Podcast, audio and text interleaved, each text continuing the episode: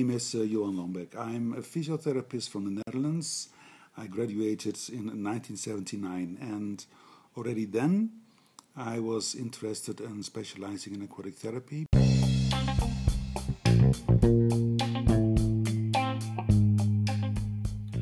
Aquatics, the podcast that immerses you into the world of aquatic therapy.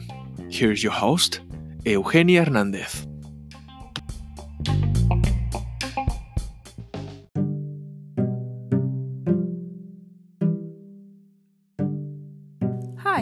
To Aquatics. In this episode, as you already heard, we will have Johan Lambeck, a physical therapist from the Netherlands. So, the people that doesn't know him, I will tell you a few things about him. He's a co-founder of the International Halliwick Association and the Association International Aquatic Therapy Faculty (IATF). He is a 2020 recipient of Award of Excellence in Aquatic Physical Therapy by the Academy of Aquatic Physical Therapy as the first non-American aquatic professional, and already in 1988 he has named Aquatic Therapy Professional of the Year in the USA. He has taught over 900 seminars in over 50 countries and almost all topics in aquatic therapy. In this interview, he will tell us the beginning in the field of aquatic therapy. And from there, we will just go deeper in the conversation. Thanks so much, Johan, for this interview. So let's start. My first question to you is how did you started in the field of aquatic therapy. Well, um, I made a thesis when I was at the School of Physiotherapy about swimming for disabled children, and in the literature that I was reading, I saw something that was interesting, and that was the Halliwick methods.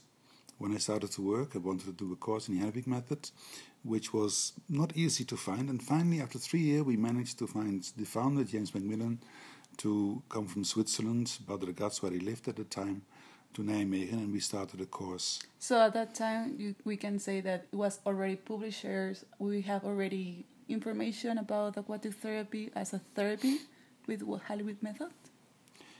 Um, in 1979, 1980, there was hardly anything. There were a few um, chapters and articles, but it was difficult to find because there was no internet. Yeah. So I found two or three articles.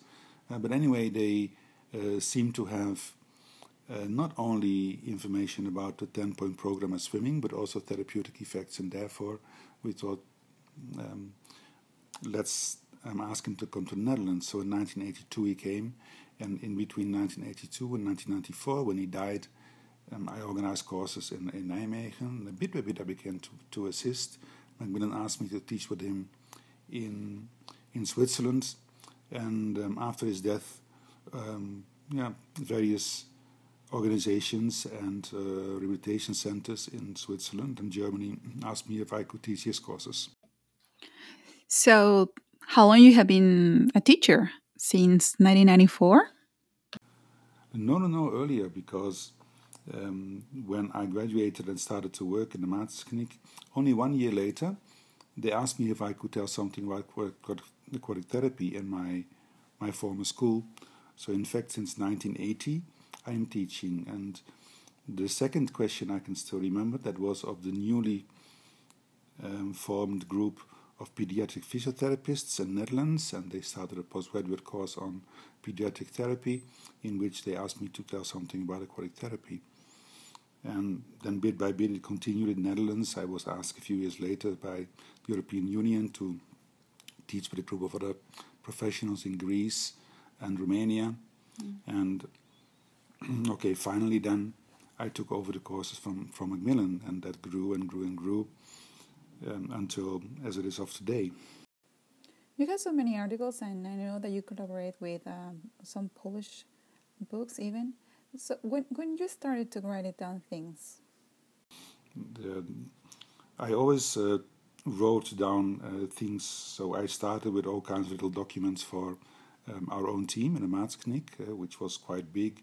Um, it's a center that is uh, specialized in the neuromusculoskeletal system for adults and and children with about 80 physiotherapists. And me being in charge of the pool, he had to direct what to do. So I wrote all kinds of things, and then I started preparing the course in the Netherlands by writing about Halliwick in various various Dutch journals. Uh, and that became more and more scientific, especially when I um, was asked to join the team of aquatic therapy development at the Leuven University in Belgium. So for 10 years I worked there as free research assistant, and that was also the beginning of the more uh, scientific based articles. Um, I didn't count, but um, I have something like 40, 45 peer reviewed articles, mm. yeah, all related to something with aquatic therapy. Um, a couple of books that I wrote in, um, in Dutch, and uh, chapters about what specific therapy, clinical Ai Chi, Baudricats, together with Urs Gamper and, and uh, in various uh, books and translations in, in English and Spanish and uh, Chinese, even Portuguese, of course. Could you explain about the difference between Halliwick and water specific therapy? I think people sometimes get very confused between these two methods. Easy to do. Um, is a swimming method. Yeah, it was designed to teach children with a disability to swim, and one could say this is um, motor learning in the pool for the pool.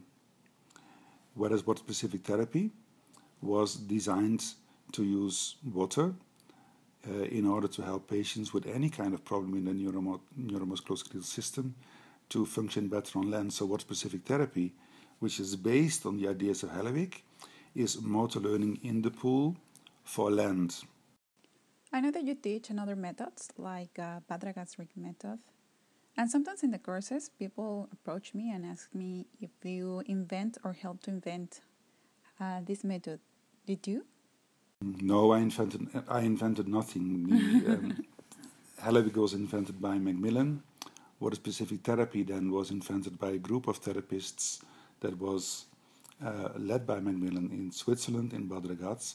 But I have to say that when Macmillan came to Nijmegen, uh, to Netherlands, uh, we spent quite quite an amount in the time uh, in the pool um, with patients also outside the courses, just in order to, to try and to and, and to see if we could adapt the method. So I think I um, I added to, to these methods in the time Macmillan was living, and later with with Urs Gamper, yeah, we try to um, to follow as much as possible the development in the com- in the competencies of physiotherapists. In Bad Ragaz, it's it's different.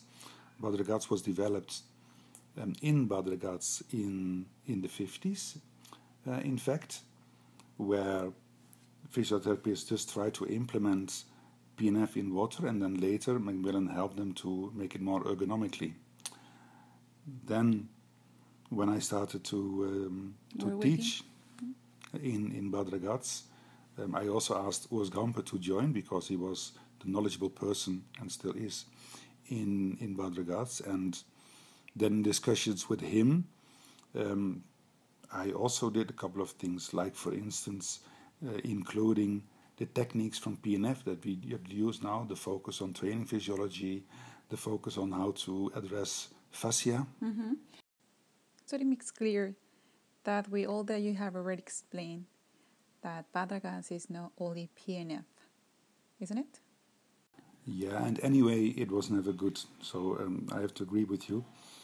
Um, even from the very beginning, Bad Ragaz was never only PNF and water because Bad Ragaz was also focused on the knowledge of a Swiss method that not so many people know, which is called functional kinetics. So it's also there. And then, of course, there is the fluid mechanics because there's a big difference in, in, in PNF and Bad Ragaz, and there is in PNF the patient lies on a plinth and the body doesn't move. Uh, arms and legs move, as everybody know, knows, but in in Bad Ragaz, the body moves through the water. So anyway, it's different. Mm. So one cannot say it's completely uh, PNF and water. And, and in fact, the same counts for clinical Ai Chi. Yeah. Yeah, that's also a method that we use in IATF. And clinical Ai Chi is based on the original ideas of Ai Chi by Jun Konno. I met Jun Konno as early as 1998 in the United States in, in conferences, and that someone would be invited him to come to to our course in Valens, where he educated uh, Urs and especially Anne, and then also me in how to teach. Um, this classical Ai Chi is very powerful. Uh, look at the literature uh, about this, but at the same time, it doesn't address the specific needs for patient uh, groups. Like, um, as an example, Parkinson patients, and many Parkinson patients have a big problem in their medial lateral stability. So they have a fall tendency to left or to right. And inside Ai Chi, you can focus more on this medial lateral stability than the regular katas do. And so we um, try to apply this for all kinds of patient groups. Um, then, and this is then clinical Ai Chi, which is not, as the literature often says, um, a combination of Tai Chi and Qigong and, and yoga. Yeah, and it's not the first time, and not only once that I have heard people saying that Tai Chi is that Ai Chi, sorry, is Tai Chi in water. So yeah, the, it's a very common mistake. They always think that the I come for uh, for agua, like uh, water in Spanish. So yeah, I can see how people get very confused. Yeah, and that's, and then you have to um, to think that Tai Chi was developed in China already thousand years ago or something, and Ai Chi comes from Japan. It's only about thirty years ago, where there are resemblances, but the thinking is quite different. The thinking of Ai Chi is to elongate uh, meridians, then, where this is not so much a thinking in in the Chinese martial arts. The other reason and how Jun Konno started to develop Ai Chi, How he decided to start this method? Um, Jun Konno comes from, from sports, one could say.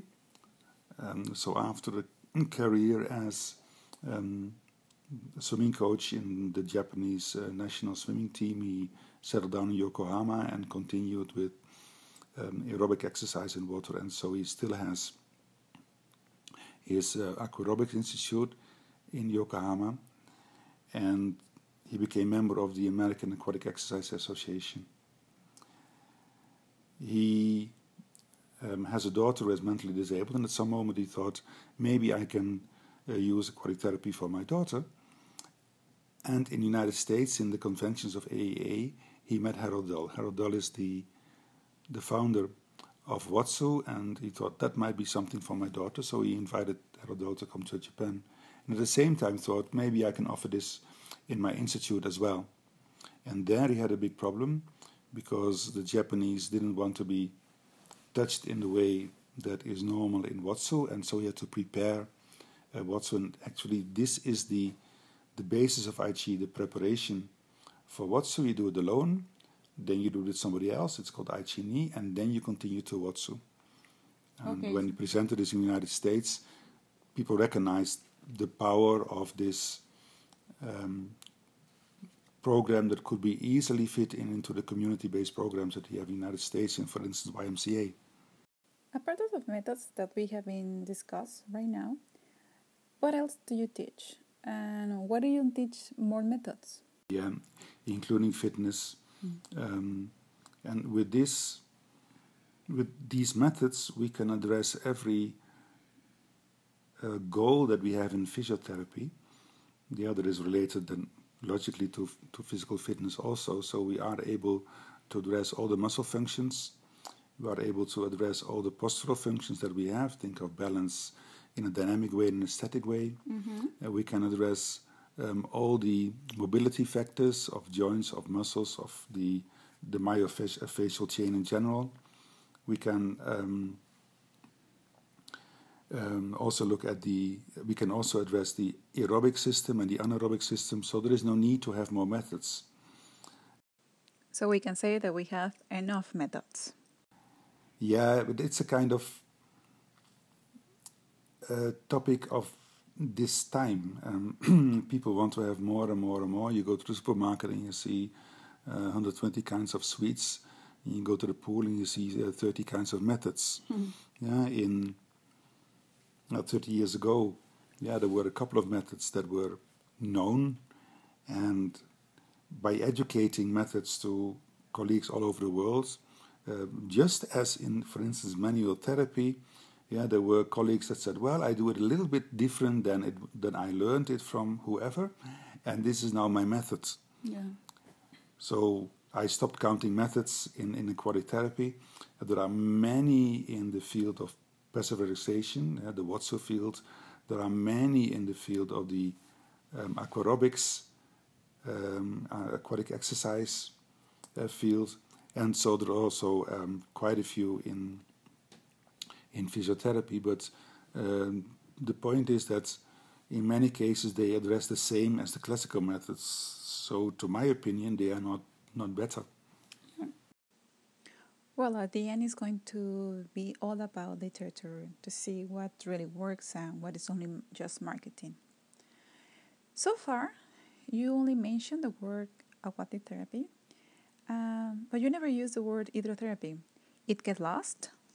Um, no, no, it, it still exists, but um, I often have to explain this in courses also. Um, um, hydrotherapy comes, comes from the word hydros, which is Greek, and aquatherapy or aquatic therapy comes from Latin. Originally, we used, in fact, only hydrotherapy in Europe. And when I say Europe, I mostly talk about England, in fact, because this is where more or less the hydrotherapy started in 1930 when nurses started to, te- to train and to treat polio patients in, in water. Mm-hmm. So hydrotherapy, in fact, is therapy with water. Yeah, that can be any kind of water, but mostly it's narrowed down to doing something in the pool. So that's in the English, let's say, Commonwealth language. Um, then the Americans uh, also started their aquatic therapy, which was uh, also before the, the, the, Second World War, but not so intensively as the, the British did. And they started to talk about aquatic therapy. So basically, it's the same as therapy in water. It's only the difference between names. Yeah, but it's not really. Um, it is a bit more complicated because in German, um, uh, we have the word hydrotherapy, hydrotherapy as well, but there it's not therapy in water, that is therapy with water, and that is based on the the old the method of the old Nijp Kneipp uh, therapy with showers, etc. One day I was ch- searching in Google the word hydrotherapy because I was looking for some research, and it comes a lot of information of cleaning of colon.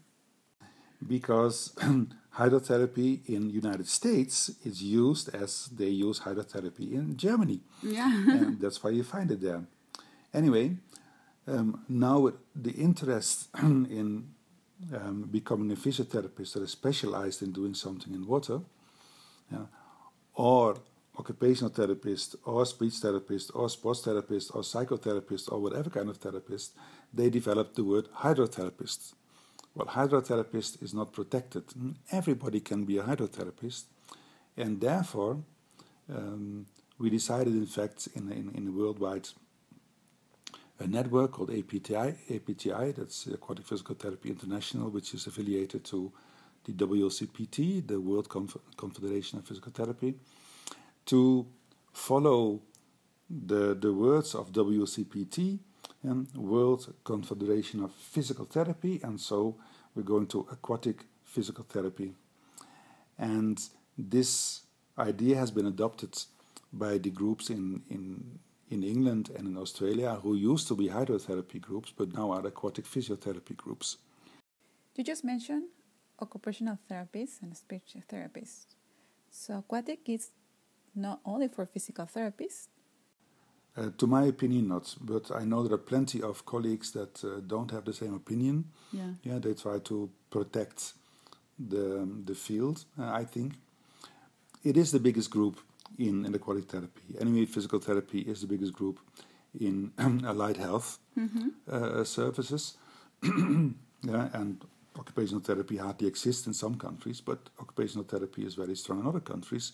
The United States, Netherlands is an example, and so the occupational therapists that have specialized themselves in aquatic therapy, mainly in sensory integrate, in, integration items, but also in other all kinds of functional things, which is the base of occupational therapy. That each therapist can use the water with their own goals as a therapist, and it will be depend where they do the aquatic therapy, if they allow it or not. Yeah, that depends mostly, I think, on the way in some countries um, occupational therapy and physiotherapy is defined and designed. And I know of places where the physical therapist in rehabilitation, for instance, is focusing on the lower part of the body, so it means mostly walking and standing and stuff. Occupational therapists do everything with, with arms and hands, and the speech therapy is for the head, so to say. Um, but other places, um, it depends on uh, on other agreements, like in our center in the Netherlands.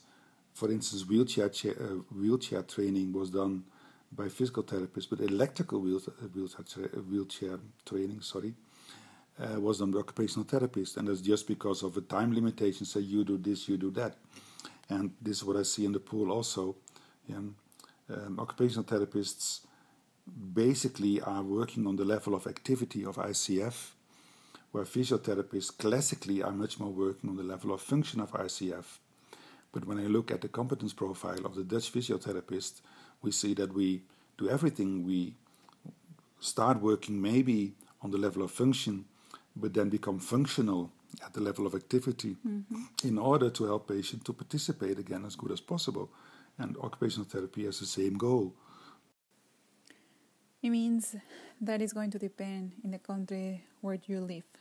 As far as I'm concerned, uh, yes, I um, understand very well that occupational therapists uh, work in the pool uh, also, yeah, because just as physiotherapists, where we think about land, yeah, they think about land as well, but try to use the pool as a kind of intermediate process hmm. in order to facilitate functions that otherwise have difficulties to be facilitated on land. Now let's talk about the pool. I know that many people of you have this question that how depth is a good depth and the temperature like how hot it is very hot how warm could be and if the 28 degrees is very cold can you tell us a little bit more of that Yep. Um, it's important, of course. Well, then, when I follow the Halliwick dogma, then it's easy, and that is water, water is always warm. Yeah, that's a statement by Macmillan, so we don't have to worry about this. But um, to be more precise, um, at the end of my therapy, I want the patient to be to be thermal comfortable still. Yeah, because mostly aquatic physical therapy is not about temperature; it's about movements. Yeah, and use the mechanical properties of the water. So the temperature, yeah, it shouldn't be too hot or too cold. And then, of course, it depends on if you move intensively or not. Yeah, so passive relaxation or um, high in, high uh, intensive interval training, yeah, makes a difference. It makes a difference if you work with a very little child or with somebody who has a body mass index of 35. So these are variables, yeah, that have to do with thermal conductivity of uh, um, of the water. Well then, in many cases, people go still into the pool in order to relax a little bit because yes, warm water is nice. Everybody likes. I too. yeah of course Um, but that also means that we limit the exercise intensity. Yeah, because otherwise you get too warm when you're too active in in water that is 34 plus. Yeah. when you look at literature li- right now, you see that more and more in whatever kind of disease, um, they say, look, movement is important. Um, the second step is that literature uh, clearly shows that, in fact, active movement, sorry, um, highly active movement is important. So we talk about aerobic and even anaerobic activity. Yeah, and with this and with this, the water temperature, yeah, should go down and down and down not to extreme low values, uh, because for most patients, something like 32, 31 degree is a, is a perfect temperature um, to be active on various levels of, let's say, your VO2 max, which is the oxygen uptake of your heart, of your heart rate. But then this 28 degrees that you mean is specifically always popping up in literature about uh, multiple sclerosis, where a part of the patients that we treat in the pool um, have problems with their uh, thermosensitivity. That means because of demyelinization, um, they cannot stand uh, warmth. Uh, it's, it's the onset for neurological fatigue. Yeah.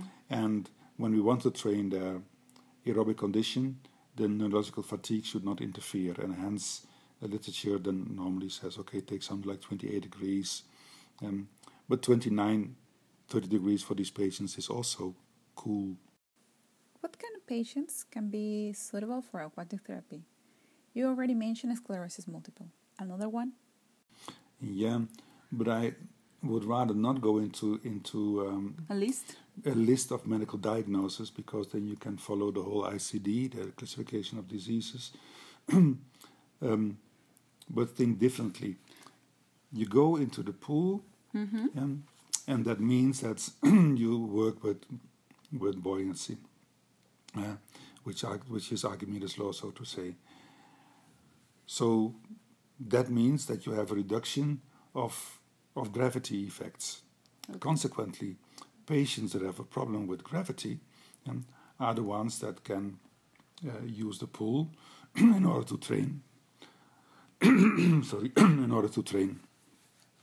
For gravity circumstances again, uh, which patients have problems with gravity? First of all, there is everybody who has a, a problem with postural control. That means there is a fall risk, Mhm. Um, a balance problem, a coordination problem, a weakness problem, a problem with spasticity.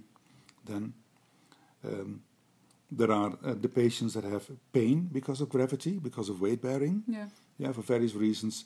And these are the two big reasons. And when you follow these big reasons, then then you automatically you come uh, to all the pathologies, yeah, of which multiple sclerosis is one. I think that's a better answer than just giving a list of pathologies. So if you're a patient and you're listening this, you can see if aquatic therapy it is for you, related um, what you just heard. Um, yeah. and then you have to relate it to, to literature, and then you come to another important word, and that's clinical reasoning.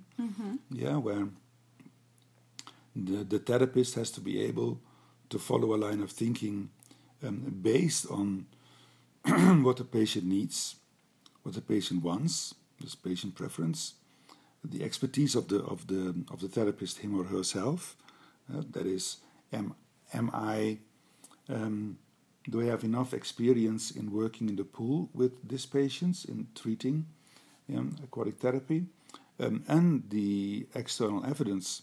And external evidence means all the publications about aquatic therapy that are out there in the in internet, uh, and especially then in the big databases like PubMed and PEDro. I know some aquatic therapy in some facilities are always in group. So the patients goes in a group in a big group and they do the therapy together. But I know that in land we don't do that. We we really try to do individual one-to-one therapy. What do you think is the reason behind this? Well, Once again, when you look at the competence profile of- a physiotherapist, then um, somewhere they um, they will state in every profile that our job is to address the individual problems of the, this individual patient. So it's a one-to-one relationship. Um, and then um, you see that aquatic therapy is mostly in groups. So in many cases, it's an economical reason, yeah, because the pool is expensive, and the management says, okay, we we uh, We have to cover the we have to cover the, pri- the, the the expenses, and so you have to work in groups. Um, so that is one uh, one important reason. Then, and there's another reason, and that is literature, where most of the published literature is about group design. Uh, this has nothing to do with individual problem solving in in in, uh, in a patient, um, but with the, the statistics that they use nowadays in order to find out if therapy A is better than therapy uh, B, and for this, of course, you need more than two patients that receive therapy A or therapy B, but an amount of patients that yeah, more or less represents yeah, all the patients in the world. Yeah. Um, and for this, you need to have you need to have groups. The problem then is that the group design is mostly uh, focused on everybody is doing the same, and that means that one could say roughly you address uh, 33% of the patients at their problem. Um, for 33% of the patient, do something that is too easy, and for 33% of the patient, do something that is too difficult. We just have to follow the management rules and work with that and adapt. Yeah, and there is a didactical skill of, of, of physiotherapists in order to be able to um, adapt the individual goals to a group setting. It is not so difficult uh, when groups are not too big. Logically, if you have 20 patients in the Yeah. pool, it's impossible.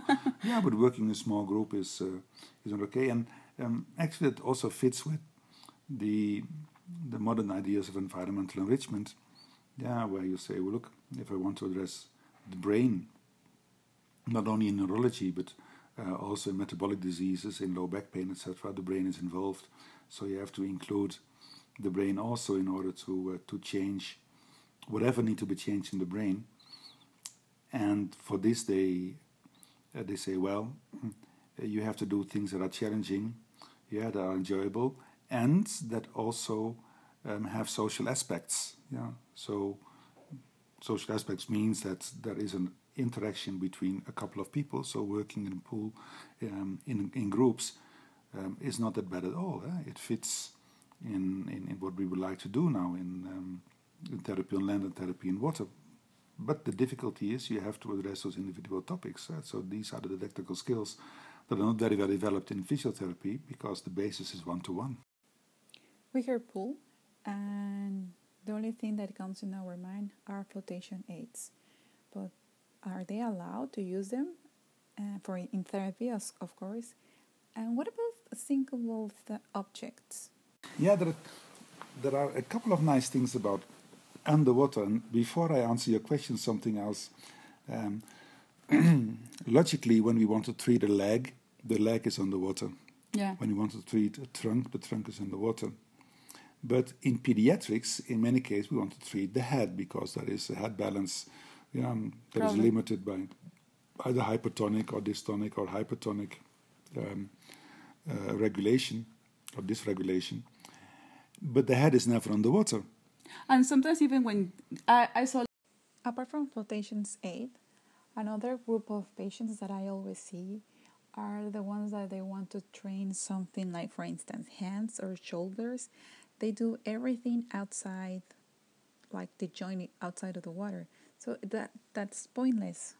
Yeah, and of course we could say these are metacentric effects as we design them and, uh, and define them in Halliwick, but yeah, in aquarobics that's not it's not the point. So arms and legs, um, trunk and head, in fact, should be underwater. Well, logically you cannot do this with the the head. with the head. So you see that in in treatment of small children, uh, in many cases therapists do exactly the same as uh, as on land. The difference is that the feet are wet, to say black and white. Now to your question, yes, um, when you go to a regular pool, then everything floats. All the materials that you can find um, um, uh, have floating abilities, and so a few years ago, we thought we have to design something that is on the bottom of the pool, and that was in the context of fall prevention in water, where know, Tai Chi and so Ai Chi can have an important influence, but also hindernis, uh, hindernisbaan we say in Dutch, so that's yeah obstacle course in English, um, is used on land. Ah, your your blood calls you. yes, indeed. Yes, yes. So this is the day before going back to the Netherlands. So I start um, uh, talking uh, Dutch Dutch. already automatically uh, then. So obstacle courses on land are very well known in, in, in fall prevention training, and we designed something to have obstacles also on the bottom of the pool. Um, you can also make all things of all, all kinds of obstacles yourself from whatever you find sinkable, yeah, in construction markets, for instance. Um, but yeah, this is the, the big topic in, in swimming pools. You find uh, floating things and resistance things as they use in aquatic therapy, but not so much obstacles on the bottom of the pool. We need to have a very good imagination and just ask one of occupational therapy to help us. Uh, yes, yes, yes. Uh, in our institute in, in, in Nijmegen, um, we work together with occupational therapists in various fashions in the pool. First of all, um, help uh, they were helping sometimes patients to dress and undress in the in the dressing rooms as a part of ADL. So Mm-hmm. sometimes they need an occupational therapist. Sometimes they would come into the pool, especially in pediatrics, helping with sensory integration topics. Um, but also um, using their fantasy, yeah, in order to design all kind of equipment that was not readily available. Physical therapists, we just might be not the best in this field. Sometimes we forgot that even play is a good therapy, not only for kids, as well for adults. Um, yeah, and um, this is also what is coming up more and more and more.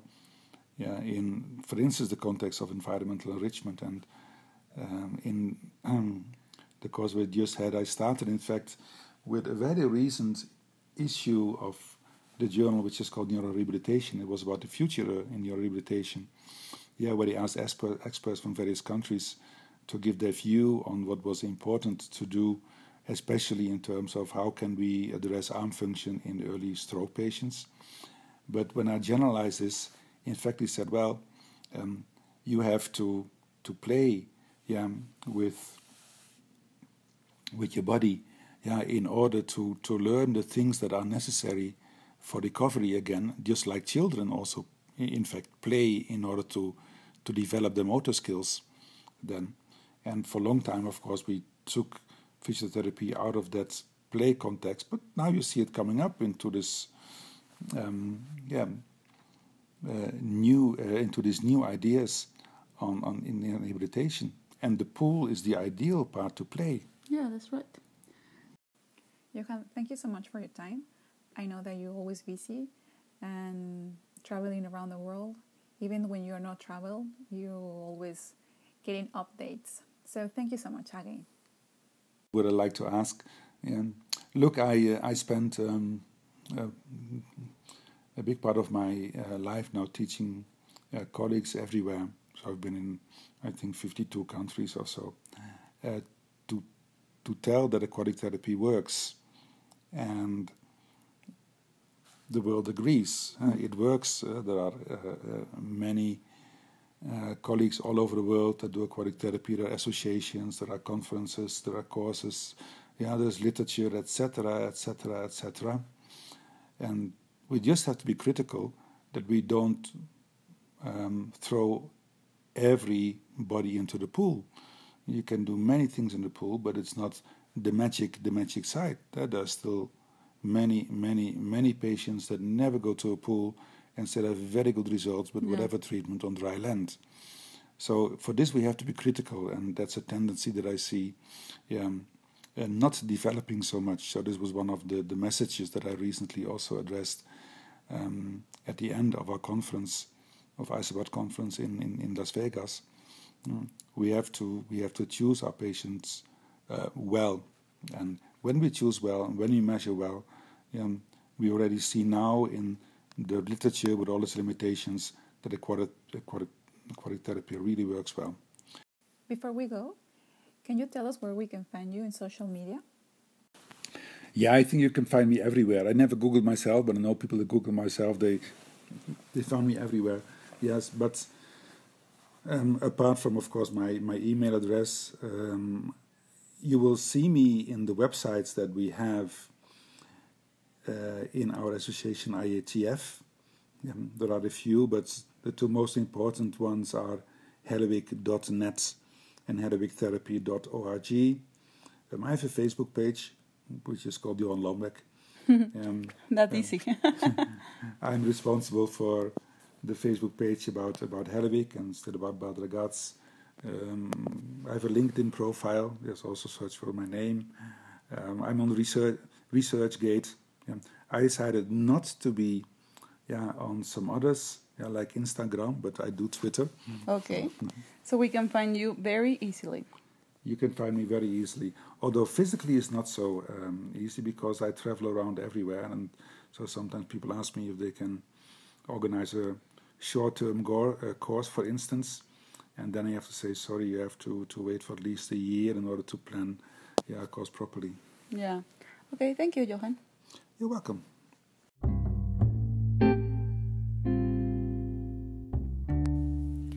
I hope that you enjoyed this interview as much as I enjoyed. You can listen other episodes on any platform that you listen your podcast. Especially, do not forget to share it if you like it, of course. If you want to share us on Instagram, uh, we are under name of Aquatic Podcast. I am Eugenia, and this was Aquatics. don't know how far we have to do, and now you talk. Okay.